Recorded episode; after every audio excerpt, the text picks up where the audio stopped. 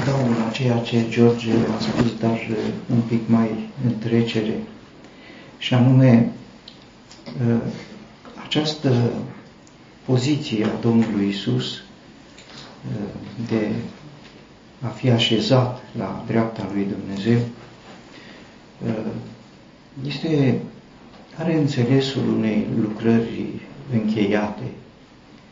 Cel care stă nu mai are nimic de făcut. Domnul Isus a încheiat, s-a sfârșit, a spus pe crucea de pe Golgota, a încheiat ce avea de făcut. Tatăl nu a încheiat, dar Fiul a încheiat lucrarea uh, pentru Tatăl și aceasta odată pentru totdeauna.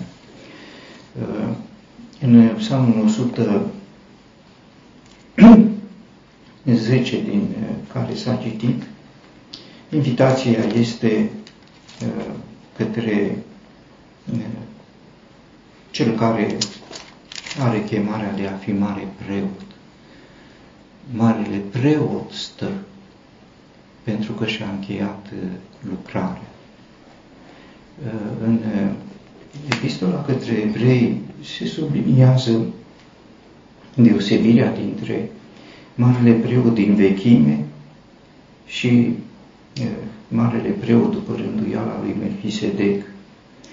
În epistola către evrei se spune, în adevăr, orice preot stă în picioare în fiecare zi. Stă în picioare în fiecare zi, adică e la lucru. În fiecare zi stă în picioare, nu stă așezat. Stă în picioare în fiecare zi, slujind și aducând deseori aceleași jerfe care niciodată nu pot înlătura păcatele. În uh, istoria Marelui preot din vechime, uh, deși această slujbă putea fi considerată de onoare, era o slujbă foarte grea. De dimineață până seara, marele preot stătea în picioare, nu se așeza. Sigur, erau și preoții în vârstă, cum era Aron, marele preot, un om în vârstă, un om în vârstă de dimineață și până seara. Dimineața, pentru că trebuia să aducă jertfa de dimineață. Cu aceasta începea slujba la cort și apoi la templu și se încheia seara, deci după aproximativ 12 ore, ziua de lucru, cum spune Domnul Isus, nu sunt 12 ceasuri în zi, ziua de lucru, Uh, se încheia cu jertfa uh, de seară. Între cele două jertfe erau permanent aduse cu totul alte jertfe, la sărbători erau alte uh, jertfe și așa. Stă în picioare în fiecare zi slujind. Aceasta era slujba Marelui Preot. Spre sebire de aceasta se spune dar el este introdus ca un adversativ, dar el, spre osebire de Marele Preot, după ce a adus o singură jertfă pentru păcate, s-a așezat pentru totdeauna la dreapta lui Dumnezeu, de acum așteptând până când vrășmașii lui vor fi puși ca așternut al picioarelor lui. S-a așezat sigur nu ca o inițiativă proprie, ci fiind invitat de tatăl său, uh, s-a așezat pentru că nu mai are nimic de făcut uh, lucrarea lui în timpul zilelor uh, vieții sale ca om, a lucrat tot timpul. Tatăl meu lucrează, eu de asemenea lucrez.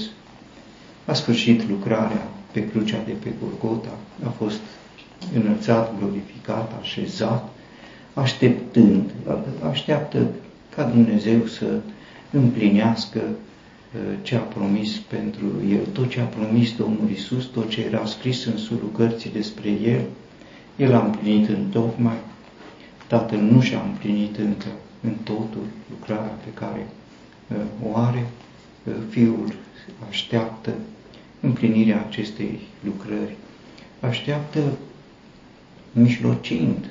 Avem la Tatăl un mijlocitor. Uh, e o lucrare? Nu e, pare că este o lucrare, dar nu mai este o lucrare. Este mijlocirea pe care o realizează poziția lui. El nu mai are nimic de făcut. Pentru noi pare că ar mai fi ceva de făcut pentru condiția prezentă. Dacă cineva a păcătuit, avem la Tatăl un mijlocitor. Ce să spună mijlocitor? Să spună iartă-l? Nu. Să aducă circumstanțe atenuante, explicative? Nu el stă uh, și uh, el nu are nimic de făcut în plus. A adus o singură jertfă, o dată pentru totdeauna. Nu ni s-ar putea părea că uh, uh, mijlocește prezentându-și lucrarea lui. Nu. Pentru noi e necesar să ne reamintim mereu lucrarea lui. Uh, el uh, mijloce, uh, mijlocește în sensul că este o prezență o prezență de care Tatăl ține cont, o prezență a unei lucrări desăvârșite, iar pentru noi este un intermediar. Ca oameni, ne-ar fi jenă și ne este adesea jenă să accedem spre poziția cea mai înaltă, spre Dumnezeu Tatăl. Suntem Uh, marcați de această slăbiciune legată de țărână. Avem pe cineva care a coborât în țărână, care e al nostru, e aproape de noi și acest al nostru, uh, în contul unei lucrări de săvârșit, îl privim la dreapta lui Dumnezeu. Uh, Domnul Iisus spunea ucenicilor, nu vă spun că voi ruga pe Tatăl pentru voi. Nu. Nu e nevoie să ceară pentru noi. Tatăl însuși vă iubește. Câteodată uh, pare așa că între persoanele divine, Dumnezeu și Domnul Isus, Dumnezeu este, să zicem, în relația cu noi, uh, cel care strălucește între altele și în dreptate. Iar Domnul Isus, uh, prin lucrarea pe care a făcut-o, strălucește față de noi în dragoste. Cam așa împărțim. Dumnezeu drept, Domnul Isus uh, ne-a iubit, s-a dat pe sine însuși pentru noi. E bine, lucrurile nu sunt așa. Dragostea nu este Domnul Isus. Dragostea este Dumnezeu. Dumnezeu este dragoste. Deci nu avem uh, uh, în altă persoană o manifestare a dragostei. Dragostea lui Dumnezeu a fost turnată în inimile noastre. Uh, pentru că Dumnezeu este dragoste și aceasta a fost mesajul cu care a venit Domnul Isus din cer. A fost uh, uh, posibilă toată această lucrare. Mijlocirea este o prezență, o prezență statică, pentru că El șade, nu are nimic de făcut, o prezență statică, activă, activă pentru că prin poziția lui noi putem înțelege, Dumnezeu nu are nevoie de mijlocitor, trebuie să știm, nu are nevoie de mijlocitor. Noi avem nevoie.